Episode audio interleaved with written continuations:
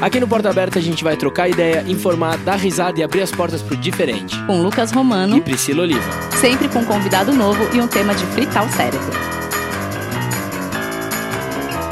Sejam muito bem-vindos a mais um episódio de Porta Aberta. Olá, Bertinhas e Abertinhos, bem-vindos. Como é que vocês estão? Tudo certo? Galera, a gente acredita que informar é o primeiro passo para entender sobre temas importantes. E é isso que a gente vai fazer hoje. O Brasil é o país que mais mata transexuais no mundo. A expectativa de vida de pessoas transexuais é de 35 anos contra 75 anos da população em geral, segundo o IBGE. Até julho de 2019 foram registrados 123 assassinatos. Estatísticas apontam que a cada 48 horas uma pessoa transexual é morta no Brasil e em sua maioria com requintes de crueldade. Dia 29 de janeiro é o Dia Nacional da Visibilidade de Transsexuais e Travestis. A data ela foi criada em 2004, quando pela primeira vez na história história do Brasil, travestis e transexuais estiveram no Congresso Nacional para falar aos parlamentares brasileiros sobre a realidade dessa população. A data visa promover reflexões sobre a cidadania das pessoas trans e travestis e não binárias. E é sobre isso que vamos falar hoje. Para ajudar a gente a bater esse papo aqui, nós temos duas pessoas muito maravilhosas.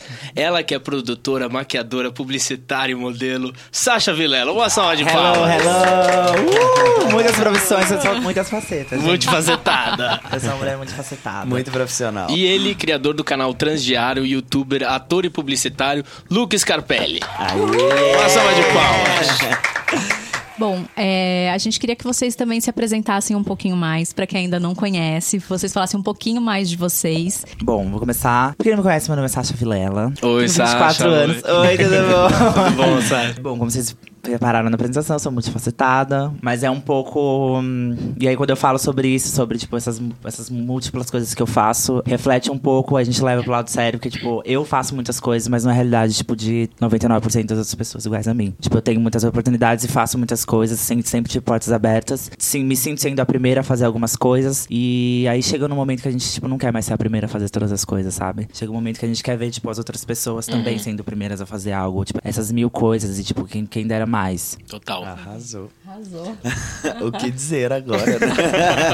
Diga, Luca, você sabe. Obrigada, nosso, nosso episódio termina aqui. Obrigado, gente. Até logo. É, eu sou o Luca, eu sou publicitário também, tenho 29 anos, sou de BH, moro aqui em São Paulo já faz 13 anos, então praticamente Nossa, bastante. paulista já é. Não tem nem sotaque mais. Cara, eu tô no limbo do sotaque, né? Eu tenho meio sotaque mineiro, meio sotaque paulista, Ah, onde eu vou, alguém agora. reconhece um sotaque do diferente. caminho, a gente vai catando. É. Mas, assim como a Sasha falou, eu acho muito importante ressaltar, assim, que eu sou uma pessoa muito privilegiada no meio trans, né? Porque- Você sempre fala isso nos seus vídeos, né? É, mas Você querendo ou não, bem. a minha realidade ela é muito boa. Eu tive um acolhimento total da minha família, eu nunca tive problemas no ambiente de trabalho. Querendo ou não, a pauta trans virou o meu ambiente de trabalho também. Então, Uhum. de uma certa maneira, isso agregou no meu trabalho de uma forma positiva, né? Porque... Acabou unindo as duas coisas de uma Exato, maneira positiva, né? Exatamente. Então, antes eu já trabalhava com publicidade há muito tempo. E aí, agora, pós-transição, eu trabalho mais é, nesse olhar de diversidade, assim. Eu faço consultoria para empresas. Ah, que legal. é, trabalho com várias agências, institutos de pesquisa, com várias coisas, com esse olhar sempre para para diversidade. Além disso, eu tô me formando ator. Que legal. muito Bem-vindo ao atriz. clube! Eu brinco que só falta atacar de DJ pra eu virar, né? E Ai, ir pro vem, BBB. vem, vem, e tem um programa de culinária. Porque todo mundo tem um programa de culinária. Pra participar de um reality.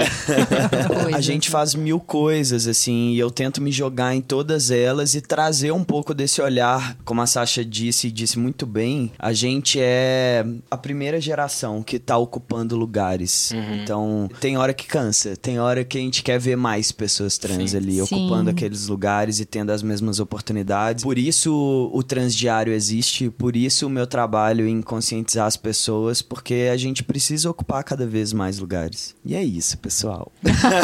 Então, falaram tudo. Então, pra gente começar a introduzir as pessoas algumas nomenclaturas básicas, assim, eu dei uma pesquisada que cada vez está aumentando uma letrinha na nossa sigla. Então agora é, seria a sigla LGBTQIAP+, né? Que essa sigla significa L de lésbicas, G para gays, B bissexuais, T transexuais, Q queer, I intersex, A assexual e P pansexuais, que são pessoas que sentem atração por todos os gêneros ou independente do gênero. E agora eu queria falar com vocês na questão de a diferença entre a identidade de gênero, com a orientação afetiva sexual e o sexo biológico, assim, né? Que tem algumas pessoas que tenham essa dúvida a principal diferença, quer dizer, uma coisa não tem nada a ver com a outra, para começar. Sim. É, Mas as pessoas confundem Total, muito, né? e confundem o tempo todo. Inclusive, eu sou um homem trans bissexual. Quando eu falo isso, dá um tilt na cabeça das pessoas. Porque elas acham que o quê? Qual é a lógica, né? Pá, eu queria ser homem, então eu fui evoluindo de uma super sapatão até eu virar um homem, então eu me atraio por mulheres e eu só posso me atrair por mulheres. Entanto que todo esse pensamento, ele tem uma raiz muito errada. Porque é na lógica heteronormativa, Sim. né? Então, tipo assim, ah, se você está, entre muitas aspas, virando homem, Automaticamente, automaticamente você, tem que ficar com mulheres. Se é pra você ficar com homens, por que, que você transicionou então? Já Sim. escutei isso muitas vezes. E é bom a gente diferenciar essas coisas, porque identidade de gênero é quando a gente responde a pergunta o que eu sou. Então, qual é a sua identidade? Como você se enxerga? Não envolve uma outra pessoa, completamente individual. E aí depois, orientação sexual, como a própria palavra diz, é orientado a alguém. Como você se sente atraído pelas outras pessoas. Então, assim, no meu caso, por exemplo, eu sou um homem trans, porque quando eu nasci, é, o médico foi lá, olhou pelo meu sexo biológico ser fêmea, falou que eu era uma mulher. Só que eu não me identifiquei com esse gênero, eu me identifico como homem.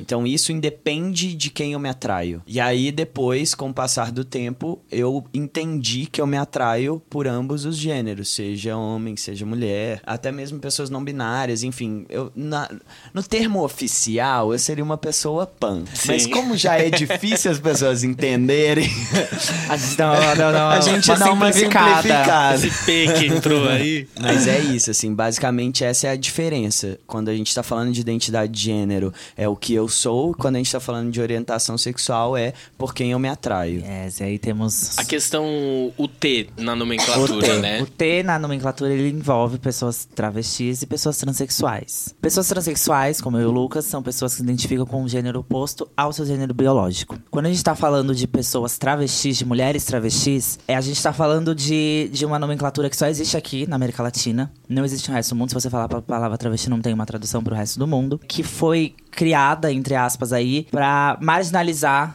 as mulheres transexuais, no caso. E quando a gente fala travesti pra alguém que não, não, não é informado, o que ele vai lembrar é de uma prostituta. Então, esse termo travesti, ele, ele é meio que na cabeça das pessoas serve pra isso, pra você marginalizar e, tipo, encaixar essa pessoa nesse lugar. É, então, por isso, acho que muitas mulheres travestis ao longo do tempo começaram a se identificar e se agarrar muito ao termo transexual, porque acho que ele dá uma, uma limpada, sabe? Dá uma polida e te deixa ali bonitinha pro resto da sociedade entender o que você é. E uma coisa que tá rolando muito importante, tá rolando isso agora, são todas essas mulheres agora usarem o termo travesti, que foi tanto usado contra elas, pra se identificar e se reafirmar na sociedade. E eu acho super importante a gente fazer isso. De uma maneira é, política. De uma maneira quase, né? política. Sim. Exatamente. E, mas também é muito importante lembrar que muitas dessas pessoas podem se sentir ofendidas quando uma pessoa cisgênero vai te, te falar Uhum. alguma coisa, não sei o que, travesti. Mas pra basicamente entender, tipo, não tem diferença entre Não os dois tem termos. diferença, As ótimo. pessoas criaram essa diferença. Basta a gente entender como a pessoa quer ser denominada. É, eu acho que também é legal só ressaltar uma coisa, que o termo traveco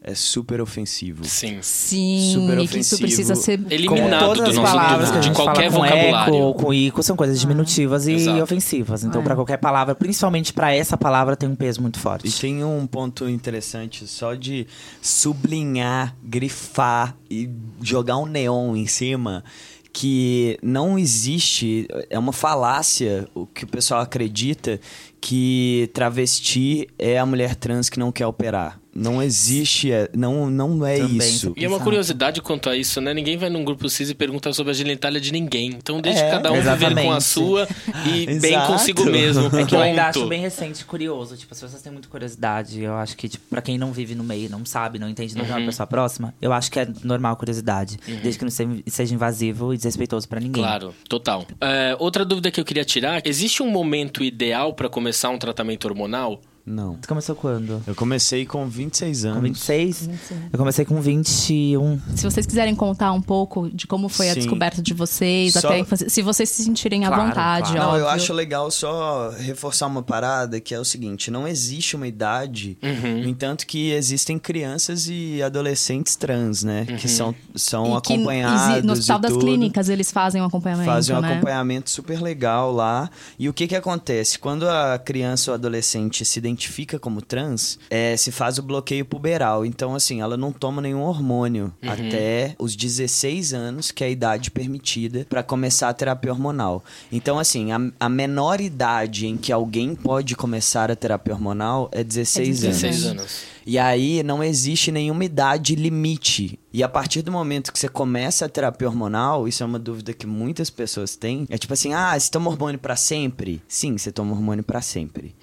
Quer dizer, se você quiser continuar essa terapia hormonal da forma que ela é, por, no meu caso, eu vou tomar hormônio pro resto da minha vida. Então a minha dose é pra manter a minha testosterona do mesmo nível de entre muitas aspas, um homem nascido homem. Sim. E além disso, aconteceu uma coisa muito legal que é, pelo SUS, quando você dava entrada no processo, que ele- eles têm um nome péssimo, que é processo transexualizador. Parece tipo raio laser, né? Exatamente. vai Você vai entrar numa máquina, vai sair. Ah, Mas enfim, quando você, dá, quando você dava entrada no processo transexualizador pelo SUS, você tinha que passar dois anos por terapia psicológica antes de começar qualquer procedimento, principalmente os procedimentos cirúrgicos. E aí o que aconteceu agora foi com essa definição do Conselho Federal de Medicina.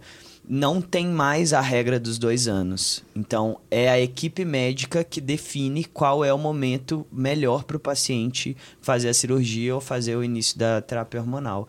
Isso é um grande ganho. Excelente. Não, e vale lembrar também que tem pessoas que se identificam como se o sexo, o sexo biológico não é o seu. E você não necessariamente tem que fazer uma terapia hormonal. Sim, Tipo, isso total. não influencia nada. Uhum. É, é uma coisa que eu acho É, se a que pessoa a se gente sente tem bem com o corpo que por... tem, Exatamente. isso é eu, ótimo. eu tenho porque eu não me sentia bem com o meu corpo. Uhum. Enfim, e comecei a fazer terapia hormonal porque eu sabia desse- dessas mudanças que haveriam ao decorrer da- do meu tratamento. Mas conheço pessoas que não, não fazem uso de, nenhum, de nenhuma terapia e mesmo assim se identificam como pessoas transexuais, travestis. Uhum.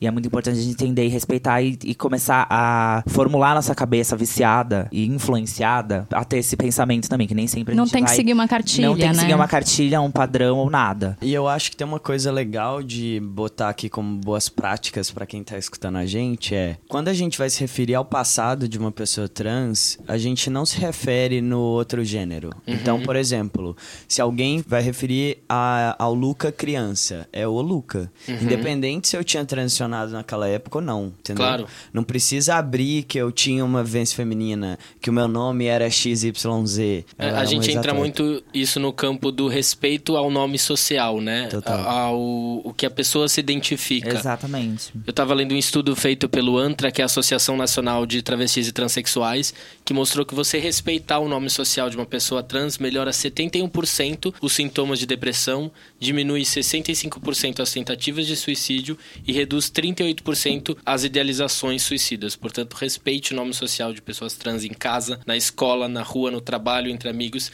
É importantíssimo para a gente evoluir como seres humanos, né? E é uma coisa tão simples, né? Você parar pra Exato. pensar, meu, é tipo assim: ah, você tá em dúvida de como alguém quer ser chamado? Chega lá e pergunta: olha, como você gostaria Uhum. Simples que eu te assim. chamasse? Qual pronome você gostaria que eu usasse? E a partir daquele momento você respeita, meu. É muito simples, é na muito real. simples. E as pessoas são preguiçosas, elas não fazem isso literalmente por pura preguiça ou por ter uma cabeça automática e já Então, meio mas que, aí sabe, você acha viciada que já a fazer é isso. preguiça ou é preconceito mesmo e fala, Mas não, eu não vou, A não preguiça vou te junto com preconceito. Tipo assim, não vou te respeitar e também não quero saber se você quer respeitado, sabe? Tem esses dois. É o preconceito com a preguiça. Tipo, eu não quero, eu não tô afim de aprender uma nada, eu não tô afronta, afim né? de falar nada. E aí gera essa preguiça. Mas, tipo, esses, esses dados são muito, muito importantes porque teve um impacto muito no começo da minha transição sobre a, o, o nomes e os, os pronomes. É uma, é uma fase. É a fase que você tá mais vulnerável, sabe? Do começo da transição. É a fase que você está se descobrindo. E aí, quando essas pessoas trazem essas coisas de volta, é uma coisa que desanima e, tipo, e você sente que, sabe, dá vontade de desistir porque você acha que, que é um momento. Isso é uma coisa São muito pequenas importante. conquistas e parece que quando isso São chega, pequenas tá conquistas, sabe? trás. Tipo, você ir numa padaria e, tipo, o cara falar bom, bom, bom dia, senhora, Uhum. sabe? Essas coisas são pequenas conquistas que pra muitos parece nada, mas pra essas pessoas são muito importantes. Então, tipo, acho que é muito importante a gente respeitar. E começa a perguntar, gente, só pergunta. É, e eu acho que tem uma coisa muito. Pelo menos aconteceu comigo muito no início. Que eram, tipo, pessoas que me conheciam há muito tempo falando assim: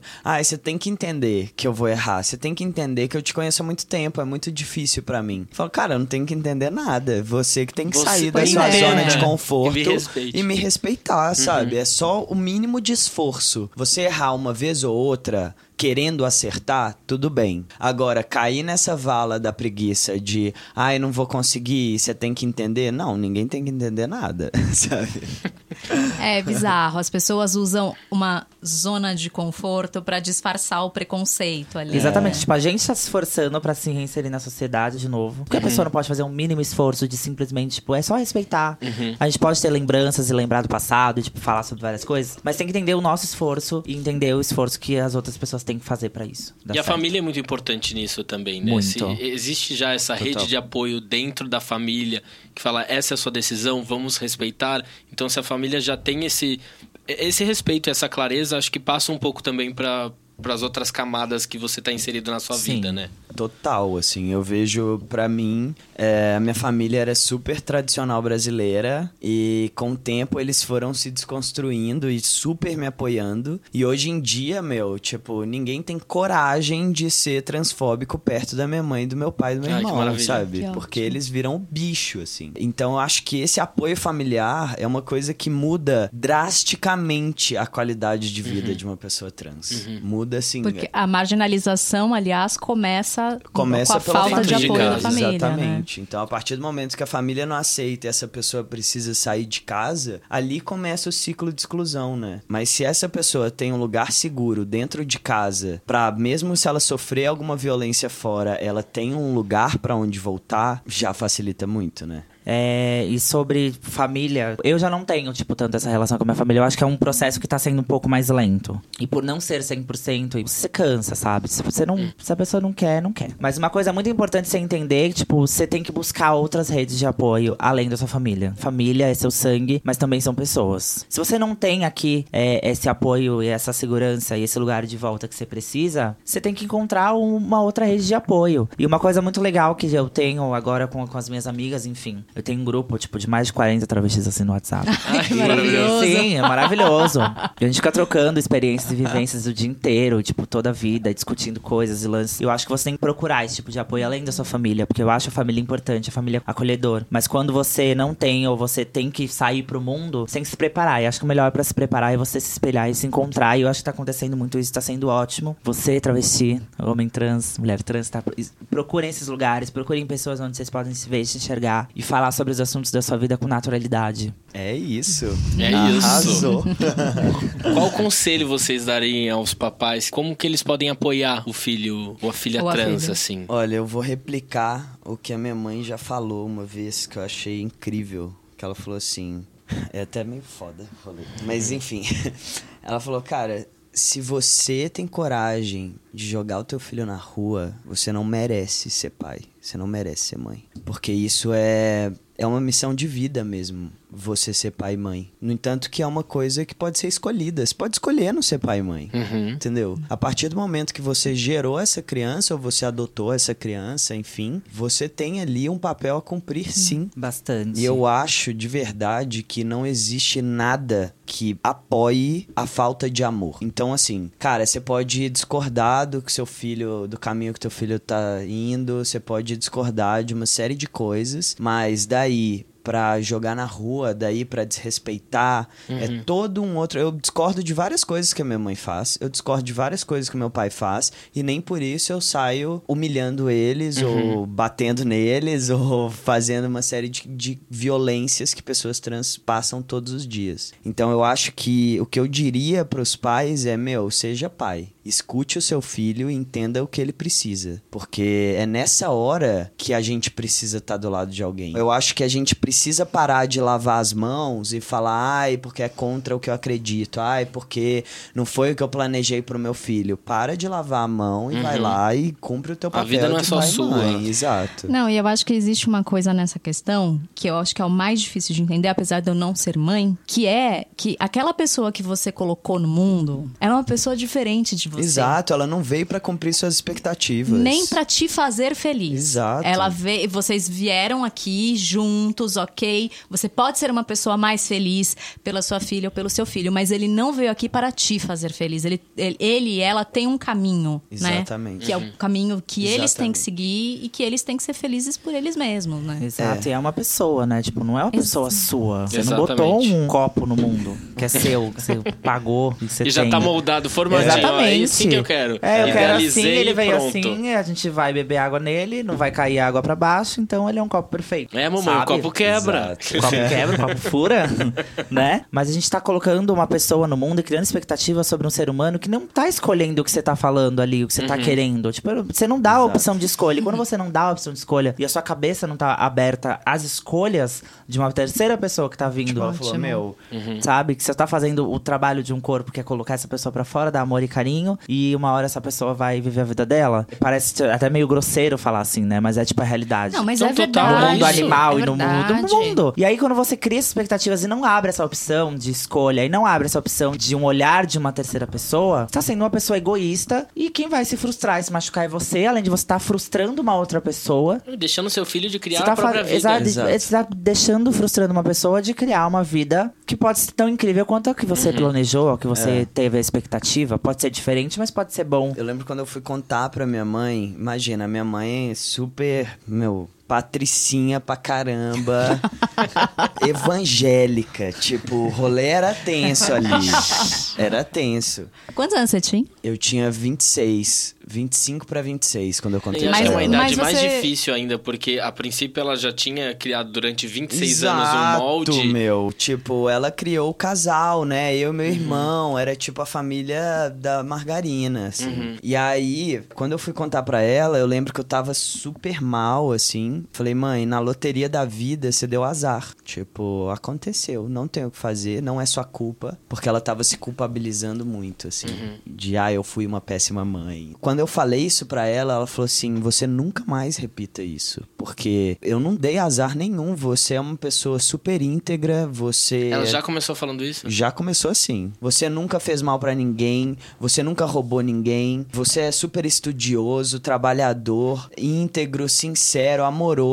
Meu, eu só dei sorte nessa vida, sabe? A pessoa ser trans não quer dizer nada, né? A, A, gente tem que olhar com você vai continuar a mesma, Exato, né? a gente do tem que olhar o caráter, é isso que importa. Então acho muito importante a gente ressaltar isso, porque às vezes a gente cai no lugar de, ai, é gay, mas é boa pessoa, é trans, mas é boa pessoa. Não, é uma boa pessoa, ponto. Ponto. É, a identidade de gênero, a orientação sexual não difere do caráter de ninguém, gente, pelo amor de Deus. Eu queria saber, de- vocês, desde crianças, vocês já não se identificavam com o gênero que vocês nasceram? Ou foi uma coisa que veio ao longo, assim, da- Ai, meu, foi do total caminho ao de longo, vocês? Tipo, foi total ao longo do caminho. Eu não fui uma criança trans. Eu nunca tinha entendido isso até conhecer pessoas. Até saber sobre a vida dessas pessoas. Isso veio pra mim quando eu tinha uns 18, 19 anos, que eu comecei a ter relação com pessoas e conhecer essas pessoas em lugares que eu ia. Então, isso veio muito depois, quando eu comecei a ver, esclarecer a minha mente pra esse, pra esse lado, porque eu também não tinha. Aí, quando eu comecei a tirar, tipo, todos esses panos da minha frente que eu consegui me identificar, entender por que que tipo, tinham coisas dando errado na minha vida, ou por que eu começava coisas e não conseguia terminar. Você encontra um porquê de tanta, tanto caos acontecendo na nossa vida. Não, não sei se seria melhor descobrir antes, enfim, mas foi uma descoberta, sabe? E foi no momento certo da minha vida, onde Ah, eu pude foi- foi estruturar a minha cabeça. né? Foi o meu caminho, o caminho de todo mundo tá certo. Sim. E, mas foi um momento bom de que eu consegui estruturar a minha cabeça pra entender e cair de cabeça nisso, sabe? Me jogar mesmo. É, pra mim foi muito parecido com a Sasha, assim, porque na minha infância eu não tinha primeiro nenhuma referência. Olhando hoje pra minha infância, tinha vários indícios de que eu era trans. tipo, sei lá, eu detestava vestido. Eu tinha até um caso quando eu tinha três anos. A gente morava numa casa e minha mãe tinha um vestido que ela amava e que eu odiava muito. E aí eu peguei esse vestido e eu enterrei ele no quintal. Te então amo. tem uma série de coisinhas que foram Que acontecendo. você assim. vai falando que. Já, pensando que talvez já fosse um sinal. Total, né? tipo, eu pegava as roupas do meu irmão, colocava a cuequinha do meu irmão por cima da, da calcinha. Tinha uma série de coisinhas que, que são indícios. Mas assim, eu nunca fui uma criança que questionou o meu gênero. Porque aquilo não- nunca se apresentou pra mim como uma possibilidade. E aí, o que aconteceu, o primeiro movimento, assim, de desconforto foi na minha adolescência. Que aí o meu corpo começou a mudar. Foi a primeira vez que eu tive um- uma época bem depressiva, assim. Só que eu não sabia o que que era. Só que eu não via saída. Então, eu tentei muito me enquadrar na realidade cis. Eu tentei muito viver o meu lado feminino, assim. Até um dia que não deu mais. E eu consegui achar outras referências. Então, o que a Sasha falou também de achar pessoas iguais, isso é muito importante. Por isso também eu, eu criei o Transdiário como um senso de retribuição, sabe? Se eu precisei ver outras pessoas, que outras pessoas me vejam. Você recebe muita mensagem de pessoas que estão transicionando e falam: Meu, você me ajudou muito, Muita Luca. mensagem. Isso deve ser O maravilhoso. seu né? namorado mesmo. No, no vídeo, ele fala. É, ele fala que foi por causa do Luca. Que legal. Que ele acompanhava. Eu acho isso é para mim a minha força motora, de Total. verdade, assim, é tipo, teve uma vez que eu chorei litros, que eu encontrei uma mãe, que o filho era adolescentezinho, tipo, tinha 12 anos por aí. E ela chegou pra mim super emocionada, pegou na minha mão e falou assim: "Cara, muito obrigado, você salvou a vida do meu filho". Ai, Eu falei, nossa. Foi só um cisco aqui por aí. É, mas é, foi bem foda, assim. Então, pra mim, isso é o que faz eu continuar, assim. Porque, por exemplo, financeiramente, o transdiário nem me traz muita grana, me dá muito mais dor de cabeça do que dinheiro, sabe? É, como publicitário, eu ganhava muito melhor. Mas é isso, eu acho que a gente tem que achar um propósito.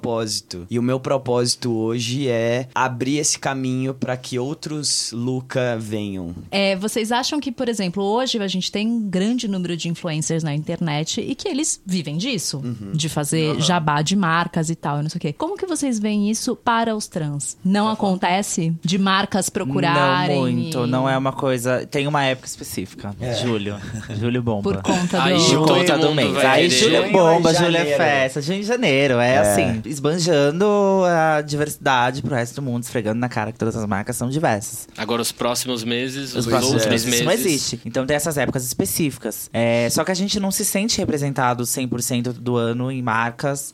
Então eu, eu acho que ainda é uma caminhada muito, muito, muito, muito longa que vai acontecer. Eu tô vendo isso acontecer fora do, fora do Brasil. Tá rolando essa representatividade, enfim, de modelos e atrizes e pessoas. Tá rolando Ah, no o- Brasil. a série Pose é a série que A onde série tem o Pose. maior elenco trans Exatamente, da uma diretora trans.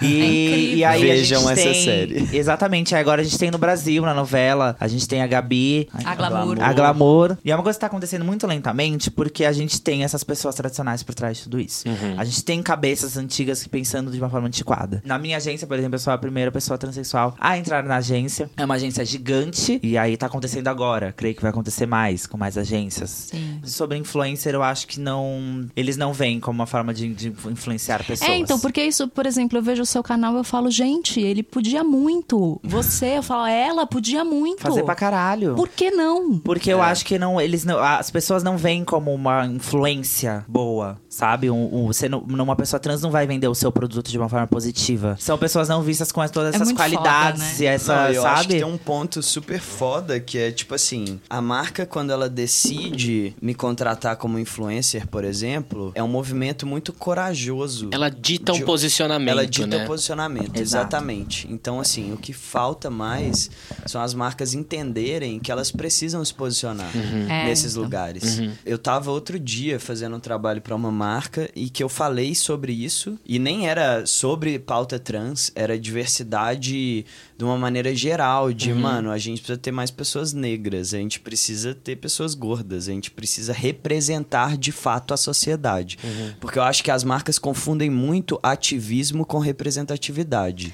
É. Eu acho que representatividade é quando a gente tem esse trabalho de representar a nossa sociedade de uma maneira mais realista, né? Não somos todos brancos, não somos todos loiros, não somos todos heterossexuais cis. Isso é um fato. Inclusive, mais de 50% da população do Brasil é negra. Então, assim, quando a gente não tem um casting que pelo menos 50% Diverso. é negro, já estamos com um problema, entendeu? Tá errado. assim, Você já não tá, tá vendendo pro país não tá Exatamente, país já certo. tá errado. Então, eu acho que falta um pouco é, o meio publicitário se atualizar nesse quesito. Do meu lado, eu esse mês, inclusive, eu tô fazendo um, um protesto velado, porque é um dos meses que eu mais ganho dinheiro, que é janeiro, que é visibilidade trans. E eu tô indo viajar. Eu vou passar três semanas no Nordeste. Maravilhoso. caguei pra todas as marcas, porque, meu, eu cansei da marca oportunista que só vem Só falar comigo na visibilidade Pra cumprir trans, tabela, meu. parece, Não né? vou. Já neguei pra várias que falei, cara, você quer me contratar? Fevereiro eu tô aqui. Março. Março é, É, lindo. um março, Por que você não me procura em março? Entendeu? Um carnaval. Uma campanha de Natal Né? Como campanha de família. Pois é, exato. Porra. Então, assim, eu acho que quando eu vou dar palestra em marcas, em agência de publicidade e tal, eu falo isso. Eu falo, gente,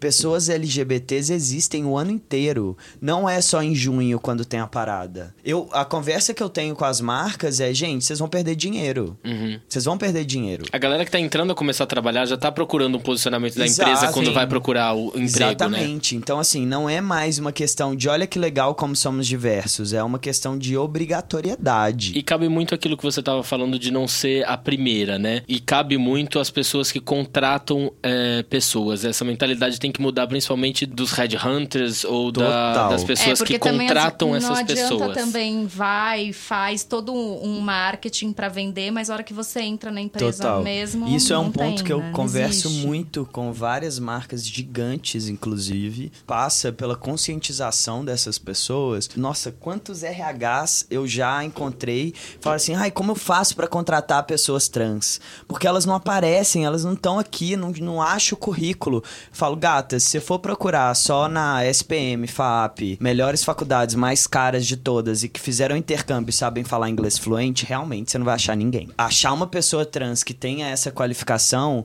dado todo o contexto que a gente falou da realidade trans no Brasil, é impossível. Você vai ter que flexibilizar, você vai ter que, meu, abre mão do inglês. Você vai ter que chamar essa pessoa pra dentro e Ou então capacitar capacite ela. os seus Exato. funcionários, E é o que eu falo, tipo, o que a gente chama de hard skill, né, que é tipo competências de currículo, Uhum. cara, são todas compráveis. Você compra. Sim. Agora, a pessoa ter empatia, capacidade de trabalhar em grupo, integridade, Uhum. isso você não compra. Uhum. Entendeu? Então a gente precisa ter um outro olhar até pra contratar as pessoas e entender o que que realmente vale a pena, sabe? Mas se você for procurar, ainda é uma coisa muito, muito pequena. É, a gente não tem É uma uma legislação, pequena. nenhuma legislação que Tem.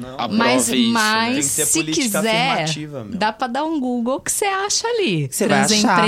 Você vai achar Você- vários sites. Eu tava lendo uma, eu tava lendo uma matéria da hamburgueria Castro Burger, né, que eles decidiram é, não excluir na hora de montar a equipe, né? Eles publicaram um anúncio de emprego que deixava clara a intenção de contratar pessoas trans e eles receberam 348 currículos no total, sendo 30 de homens trans, 41 de mulheres trans e 14 pessoas não binárias. E aí o proprietário, que é heterossexual, bissexual, cisgênero, defende, né, que outras empresas sigam esse exemplo, que é exatamente o que a gente estava conversando aqui, porque ele falou, não há razão para as pessoas serem excluídas por sua identidade de gênero, simplesmente não tem lógica. E é, isso é muito importante. Você Eu- abre total. e posiciona a sua, sua empresa pra isso, você tem um posicionamento, você tá se posicionando, você tá colocando sua cara a tapa pra, pra fazer isso acontecer, isso é importante pra caramba. Está colocando em pauta a vontade da pessoa de aprender a fazer algo. Eu acho muito mais rentável pra uma empresa, eu trabalhando sendo uma, uma publicitária que nunca, nunca estudou publicidade, porque eu nunca estudei publicidade, eu estou sendo uma pessoa muito mais rentável do que vários outros assistentes passaram por lá e nunca fizeram porra nenhuma. Sabe? Tipo, eu tô fazendo coisa pra caramba porque eu tenho vontade de fazer coisas. E hoje a experiência de vida conta muito mais que experiência de vida conta muito mais. Então, tipo, tem que deixar de lado essas coisas e entender que, tipo, se você quer incluir, fazer uma- empresa inclusiva, uma pessoa inclusiva, você tem que entender que você vai ter que deixar de lado os, os, os padrões de, ali de lista de, de coisas que você quer, porque são, você tá querendo coisas que essas pessoas não têm acesso. Não tem acesso. Não, e outra, você vai acabar contratando mais pessoas iguais a todas as outras que estão dentro da sua empresa. A gente já vive num mercado sexista, né? A gente já vive num mercado onde os homens dominam muito, né? Então isso tem que mudar. Esses discursos já estão se modificando e é isso que tem que acontecer. Olha, eu me preparando pra gravar esse podcast de hoje, eu falei, gente, os homens héteros brancos, eles realmente cagaram com o mundo. Cagaram Cagaram total. total, meu Deus. Eles cagaram onde eles podiam cagar e tão, tão tem merda até hoje, sabe? É tão simples. Exatamente, é, É tão simples, simples, mas na o caminho que foi feito eu não, até aqui não é tô querendo, muito... eu não tô querendo diminuir Não, a é- dor é- é do muito caminho das simples. pessoas, mas por que é que as pessoas complicam tanto? Porque essas pessoas fizeram um caminho complicado, elas deram uma volta muito grande para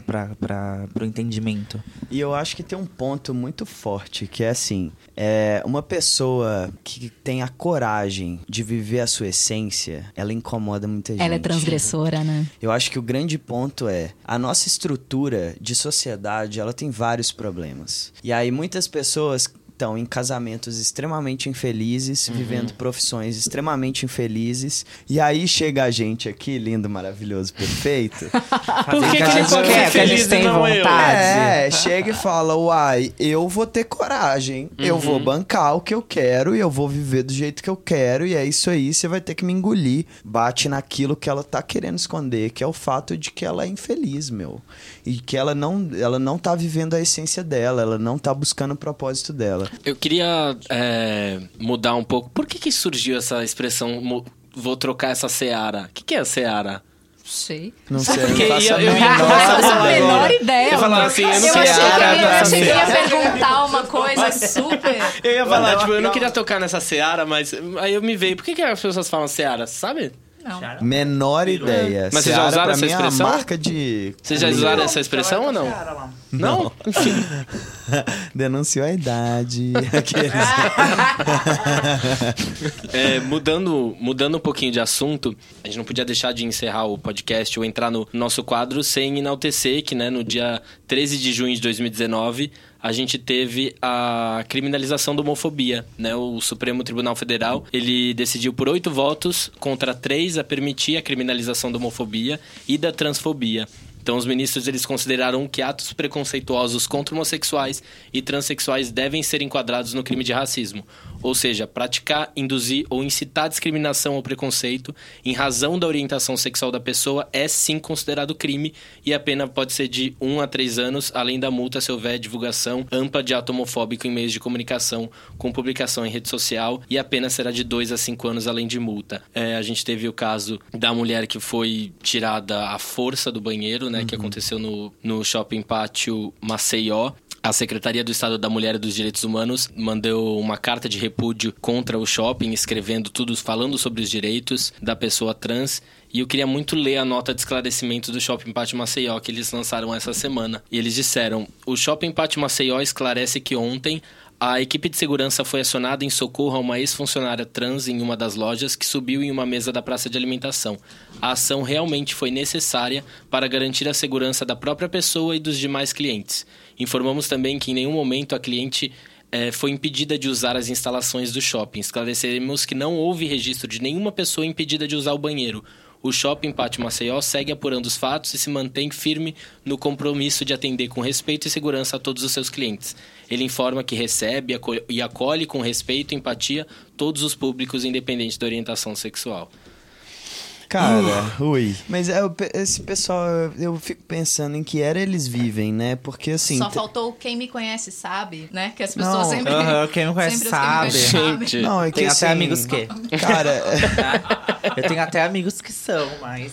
Cara, eu fico impressionado, assim, porque não seria muito mais útil eles falarem, não, a gente realmente cagou Uhum. e agora, Desculpas. desculpa, é, a gente vai corrigir e vamos treinar toda a equipe de seguranças, inclusive, é, Lana, você que sofreu aqui, você vai acompanhar esse treinamento Uhum. junto com o pessoal. Seria muito mais útil, porque assim, o que eles estão falando agora é tipo quando a criança quebra o vaso, a mãe chega e você fala, não fui eu. Claro que foi você, Claro que foi só você. tava você lá, entendeu? Tá Tô- registrado. Tá registrado, meu. Em que era vocês vivem? Não tem o menor cabimento. Eu fico É. impressionado como as pessoas têm cara de pau de escrever um negócio desse. Eu tenho uma dúvida com relação à lei. Se ela vale para os casos em que médicos, enfermeiros se recusam a atender pessoas trans em pronto-socorro e hospitais. Vale. Vale? Sim, sim. Vale, claro. Vale. Você tá, Porque você isso tá é uma negando, coisa- Você tá negando o serviço público uma pessoa pública que está Sim. acessando o serviço e tem esse direito. Entendi, porque É, isso é. é. uma prática comum, né? A, nega- a- a negação do, Sim. do, do atendimento. Eu, tava lendo uma matéria de, de um homem trans que ele fala que ele- uma vez ele foi pro pronto-socorro que ele tava com asma e se recusaram a atender, porque eles falaram assim pra ele: nós não atendemos o seu tipo de pessoa, então você tem que ir em tal lugar. Ele falou assim: mas a minha asma é igual a asma de qualquer pessoa. sim. Inclusive em muito hospital público. Isso acontece muito. E a gente tem alguns alguns hospitais públicos que são especializados, entre aspas, em atender pessoas transexuais. Hospital que fica na Santa Cruz. Acho que é o SUS da Santa Cruz. Falaram pra ele, pra esse Ele é um hospital aí. ótimo hospital que ele atende, ele tem um ótimo tratamento. Que ótimo. É um hospital super indicado para uma pessoa transexual que quer fazer um atendimento básico. Só que o fator saúde pública é um dos fatores mais agravantes para as pessoas é, é, travestis transexuais. Se a gente nega cuidados básicos a uma pessoa, a gente tá negando é, saúde, a gente tá negando a pessoa, a pessoa de ter uma qualidade de vida e uma vida saudável por mais tempo Impedindo o direito dela de cidadão. de cidadão. Eu acho que é uma das coisas mais agravantes, uma das coisas mais depressivas. É essas pessoas não terem acesso à saúde pública, porque elas acabam se medi- automedicando, se auto-hormonando errado. Isso leva à morte. Tem muitos de casos, pessoas, né? Que pessoas acabam que tendo morrem, AVC. Morrem tem AVC porque não tem um, um respaldo Um médico, suporte. um suporte, mé- um suporte médico que é obrigação do governo e é o seu direito ter esse suporte médico. Total. Inclusive, um amigo meu que trabalha no ambulatório trans do Hospital das Clínicas, ele me falou um dado uma vez que me. Nossa, eu fiquei chocado. Que ele falou que existe um dado que pessoas trans são menos tocadas em consultas. Então, elas são menos examinadas do que pessoas cis. Então, mesmo quando o atendimento acontece, ele acontece de uma forma diferente. É, isso faz com que uma série de coisas não, não, pod, não possam o exame ser não seja feito. diagnosticadas e não sei o que. Tem uma série de questões. Quando a gente vai ter um atendimento médico, a gente passa por uma série de constrangimentos, né? Da pessoa falando teu nome de registro, de te tratando no pronome errado, uma série de coisas. E aí a gente chega na consulta, a gente não tem atendimento. O que que acontece? A gente para de procurar. Sim. Acontece o isolamento. Exato. E- É igual sim. quando a gente fala de pessoas trans e evasão escolar. Não é evasão escolar, gente, é expulsão escolar. Se você não tem a sua identidade respeitada dentro do ambiente escolar, se você sofre bullying, não tem a quem recorrer, se o professor não respeita a sua identidade, você está sendo expulso da escola. Se você não tá sendo o que isso nesse lugar. Uma coisa importante, porque a escola sempre quer jogar para a família. E a escola tem responsabilidade nisso sim, de, de fazer com que, que essa criança seja respeitada. Desculpa, comi amendoim. Seja respeitada, independente do gênero que essa criança se, se reconheça. E essa questão também da, da escola parar de, de, dessa divisão, né? Que é menina, menino. Isso é não, isso aqui você não vai brincar porque isso aqui é brincadeira de menina. Isso aqui você não vai brincar porque isso é brincadeira de Total. menino. Então a escola tem uma responsabilidade, sim, e que geralmente quando você vê entrevistas de educadores e tudo mais, existe uma coisa da escola jogar só nas costas da família. Óbvio que como a gente já falou aqui é importante, mas o papel da escola pa- É para ser- fundamental. é fundamental. E isso vai ser, acho que, discutido durante muito tempo, até as pessoas entenderem o quão fundamental é a gente começar a falar sobre gênero, e não sobre ideologia de gênero, mas sobre gênero, sobre as pessoas entenderem que existem corpos diferentes do que estão no livro de biologia, é, que o livro de biologia, ele diz como você nasceu, mas ele não te de- denomina quem você é. Ele explica o que acontece com o seu corpo, mas ele não fala o que você vai ser. Eu acho que a gente tem que partir daí. Eu li uma frase, ela tá aqui em algum lugar, que tá assim, que o preconceito é uma forma de você desumanizar uma pessoa. Total. Sim, É você isso. tira a humanidade, você tira o ser, o ser humano dessa pessoa. Eu acho que, meu, tem um ponto que mostra essa desumanização, que é a gente, ao mesmo tempo que é o país que mais mata pessoas trans, é o que mais consome pornografia trans. Ah, no o. Xvideos tá aí pra isso. Exato. Exatamente, Então, né? assim, é... meu, a gente tá nesse lugar do fetiche, né? A gente tá no lugar da, da sexualidade suja, né? É, proibido, No né? proibido, exato. No entanto que o que acontece muitas vezes com as mulheres, com as travestis que estão na rua, é o cara que vai lá com muito desejo porque quer realizar aquela fantasia, depois ele se sente culpado e aí violenta essa mulher, bate, mata, enfim, porque ela representa esse desejo escuso que ele tem, né?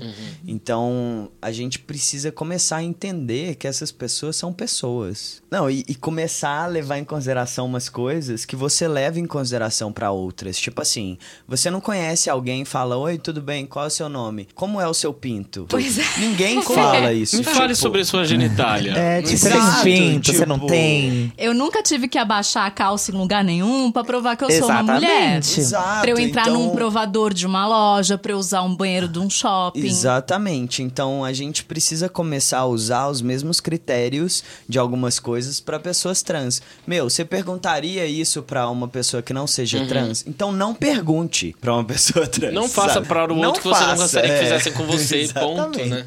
Em geral, tenho noção. E aí eu queria também que a gente falasse um pouquinho sobre a questão da mudança de nome, né? Que eu, eu, eu tava com muita dúvida, porque eu não achava na internet direito, eu queria entender o que, que era a lei João Neri. Essa lei estava tramitando há anos já. E não, nada era decidido, não rolava, não rolava, não rolava. Falava basicamente que não precisava de processo judicial para você mudar os seus documentos, porque a identidade ela tinha que ser autodeclarada. E aí começou a Ela não bater. chegou a ser aprovada. Não, ela não, Não. chegou a ser aprovada. O que aconteceu foi o Supremo Tribunal Federal se posicionou quanto ao processo judicial de pessoas trans para mudar os documentos. Que eles falaram, meu, não, basicamente, só que em linguagem muito mais rebuscada do que eu vou falar agora. eles falaram tipo, meu, não faz o menor sentido essas pessoas recorrerem ao judiciário para mudar o nome. Isso não é da seara do judiciário. Ó, a seara. Aí, eu ia falar isso agora. Seara, viu? É, Vocabulário. Isso não é da, do, do judiciário. Isso é da vara de registros civis e não sei o que, lá, lá, lá. E aí, basicamente, o que ficou definido é que pessoas trans não precisam mais entrar com processo judicial para mudar o nome, elas mudam já direto no cartório. O que pra gente também é uma grande vitória, porque antigamente os processos eram longuíssimos e super transfóbicos. Porque batia num juiz, aí ele falava assim: ah, não, pra eu mudar o seu nome você tem que ter feito a cirurgia genital. Aí você fala. Nossa, "Porra, super expositivo. Exato. Tinha Aham. vezes que, que colocava até prova pericial. Você tinha que ir lá Gente. Ah, mentira. com um médico, tirar a roupa. Gente. Tipo, era péssimo, era horroroso, assim. Tem uma amiga que, Que é demorou... você tinha que seguir a cartilha, né? É. Fazendo todo um processo, um Gente. protocolo pra você conseguir fazer essa Exatamente. alteração. E assim, pensa só, nem todas as pessoas trans querem fazer cirurgia genital, Claro. pra começar. Segundo que a fila pra cirurgia do SUS é tipo de anos e anos e anos. Então você demorar não sei quantos anos pra você ter o seu direito básico de dignidade assegurado, que é o seu documento com seu nome, é muito bizarro, sabe? E essa era a realidade do Brasil até pouquíssimo tempo atrás. É, agora não, agora o que, que acontece? Eu levo uma série de documentos que, inclusive, se você quiser saber mais, vai no Transdiário. você leva uma série de documentos lá no cartório e aí você preenche lá um papel declarando que é, você não se identifica com aquele nome, com aquele gênero e dá entrada no processo e agora é super rápido. Tipo, no cartório mesmo você já resolve. Eu queria lembrar, gente, que a lei é, João Nery tem esse nome porque João Nery foi um psicólogo e um escritor brasileiro, o primeiro homem trans operado. Exato. No Brasil, né? Ele morreu em 2018 agora. E Sim. essa lei é do Jean Willis e da Érica Cocaia. Ai, que bom. Que bom. Então, lembrar da, importância do Jean Willis Maravilha. aí também. Galera, a gente tem um quadro no nosso podcast onde a gente abre a porta para alguém, alguma situação, e a gente fecha essa porta depois. Uhum. É, vamos começar com Priscila? Priscila, yes. para quem você abre a sua porta? É, já que a gente falou aqui e que estudando sobre o assunto eu entendi a importância da família e a importância que ela tem para a busca da felicidade e para a saúde psicológica das pessoas, eu vou abrir minha porta pela ONG Mães pela Diversidade, que são as mães que abraçaram a causa. Hoje elas funcionam basicamente nas redes sociais, mas elas ainda têm muitos encontros presenciais. Elas começaram mesmo como um, um ato político e elas foram entendendo que, na verdade, isso se estendia né, por toda a sociedade. Então elas abraçam outras mães que têm que filhos gays, trans, intersex, enfim. E assim, eu falo, gente, e daquilo que a gente falou, né, de você colocar uma pessoa no mundo, entender que aquela pessoa não veio aqui para fazer, para te, te agradar. Uhum. Quando eu fui fui ler sobre esse projeto, eu falei: essas mães entenderam tudo. Uhum. Exatamente. Elas entenderam tudo. Eu abro, nossa, eu abro todas as portas. Aproveita e, e, diga, Luca, para quem você abre a sua porta? Cara, eu abro minha porta para muita gente. Eu abro para Mães da Diversidade. Eu abro a minha porta para Casa 1, que acolhe jovens que são expulsos de casa, LGBTs. Eu abro a minha porta para Casa Florescer, que acolhe mulheres trans e travestis em situação ah, eu entrei no de, Instagram deles, é lindo. de vulnerabilidade. É, eu abro a minha porta também pro ambulatório trans aqui de São Paulo, do Hospital das Clínicas, porque, meu, eles estão lá praticamente fazendo um trabalho voluntário, porque a grana que eles ganham é baixíssima e fazem um trabalho muito foda, assim com familiares, com as pessoas trans. Então, abro super a porta. Posso pegar uma, uma rabetinha aí? Porque eu esqueci de falar, na verdade, que também existe um núcleo de assistência multiprofissional à pessoa trans dentro da Unifesp. Eu Legal. roubei aí. Boa. Agora é você, é... Sasha. Para quem você abre Bom, a sua gente, porta? Eu vou abrir minha porta, na verdade, acho que não, não para uma pessoa, para uma instituição em si, mas abrir a minha porta para um sentimento. Acho que o maior sentimento que as pessoas mais precisam nesses momentos da vida é do afeto de pessoas à sua volta. Não só de pessoas à sua volta, mas de pessoas que nem, assim, nem te conhecem. Sejam pessoas que deem mais sentimentos sem esperar em troca. Eu abro minha porta para isso hoje. Arrasou. Arrasou. Eu vou abrir a porta. A gente falou muito isso sobre é, as pessoas se verem representadas, né? Então eu vou abrir a porta para os criadores de conteúdo que utilizam da plataforma para informar e para reeducar o público e essas pessoas. É, a gente tem muitas pessoas agora que estão falando sobre isso no YouTube, é, seja o, o, seu canal, o Transdiário, a Tiesita, o Jonas Maria, a Mandy Candy e inúmeros outros. Então a minha porta vai para esses criadores de conteúdo que é importantíssimo que eles estão fazendo, inspirando jovens e fazendo eles se sentirem mais acolhidos dentro da comunidade. É e agora que a gente abriu a porta, a gente fecha a, a porta. A gente fecha a porta. Luca, pra quem você fecha? Bate essa porta, porta, Luca. Bate essa porta. Cara, eu bato. Eu já fechei pra uva passa. Pode ir. É qualquer coisa. o que você quiser. Olha, eu vou bater uma porta polemiquíssima. Ixi. Mas vou bater a porta para as pessoas que se escondem atrás do discurso de religião para justificar o ódio. Uhum. Então eu bato a porta com louvor para você. Pá! Foi aquele capa de como Tapa com luva de pelica. Tapa com luva de pelica. Que é Ai, Não, mas eu, eu fiquei pensando, hoje eu tava tomando banho, eu tava pensando, gente, se se Deus, Jesus, existe mesmo, se ele não voltasse hétero, branco, loiro, de olho azul, ele ferrado, tá né? fudido, ia morrer. Até ele ia morrer. Até ele ia morrer. Gente, eu preciso fechar essa porta pro nosso governo. Sim. Preciso fechar essa porta, que eu acho que é uma porta que já deve Exatamente. ser fechada milhões de vezes. Mas mais importante do que nunca a gente fechar a porta pro governo que tá acontecendo agora. Pro momento que tá, que deixou um momento tão delicado, sabe? Deixou todos nós, não só pessoas trans, mas tipo, todo mundo num momento uhum. Muito delicado. E acho que tá dificultando é, um processo de crescimento do nosso país, é, um processo de informação, um processo de, de valorização, de ressignificação de valores, sabe de tudo. Tudo que era para crescer tá meio que travado, tá meio que parado num, num momento que, que não tá sendo bom para ninguém, sabe? E eu lembro que acho que assim que, que o senhor presidente assumiu, Ele não fez foi- um discurso ele fez um bem discurso Nossa, ele fez um discurso péssimo que ele Sim. falou que ia combater a ideologia de, de gênero. gênero. No discurso da posse. dele. Primeiro Foi o dia, né? discurso da posse. Então, nossa, eu Começamos bato o essa ano porta assim. junto com você, tranco e jogo a chave fora. não é só Gente. ele, mas pessoas que seguem ele dentro da política e fora da política. Sim. As suas É, portas fechadas como foram As minhas conjuntas. portas né, fechadas, foi uma gigante porta pra Assim, muita todo gente. gente fecha fecha junto. Por uma porta. grande Ah. porcentagem do nosso país. Bom, a minha porta vai ser fechada para. A gente falou muito disso e achei muito importante enaltecer para as empresas que se dizem diversas e, na verdade, só acabam utilizando a, a pauta da diversidade quando lhe convém, quando surgem, Pink ou seja, money. o mês da visibilidade, ou o mês LGBTQIAP+, enfim, minha porta vai... Fecha, escancara para essas empresas aí que só pensam no dinheiro. Sem Magenta Cast, gente. Yes! Pri, fecha sua porta. Bom, eu vou fechar a porta, já que a gente falou, tem tudo a ver com o assunto aqui, que esse final de semana a Glamour Garcia é, denunciou uma agressão que ela sofreu do, do namorado dela.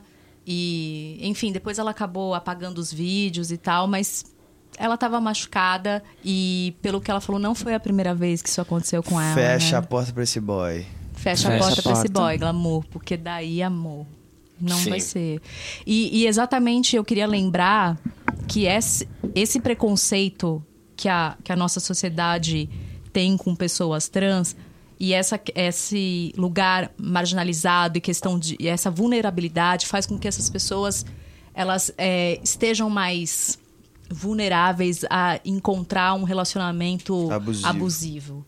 Então, assim, a gente Sim. precisa prestar atenção nisso também, as consequências da- do, do comportamento da sociedade como Sim. um todo. Total. E eu queria deixar aqui, para eu não esquecer, que é muito importante que existe um Disque Denúncia, que é o Disque 100, e a Ouvidoria do SUS, que são fontes oficiais que reúnem denúncias de violação de direitos humanos e reclamações de atendimento em hospitais contra transexuais e travestis. Então, se você sofreu algum tipo de, de preconceito, de violência, ou se você conhece alguém, diz que 100 ou procura a ouvidoria do SUS e denuncie.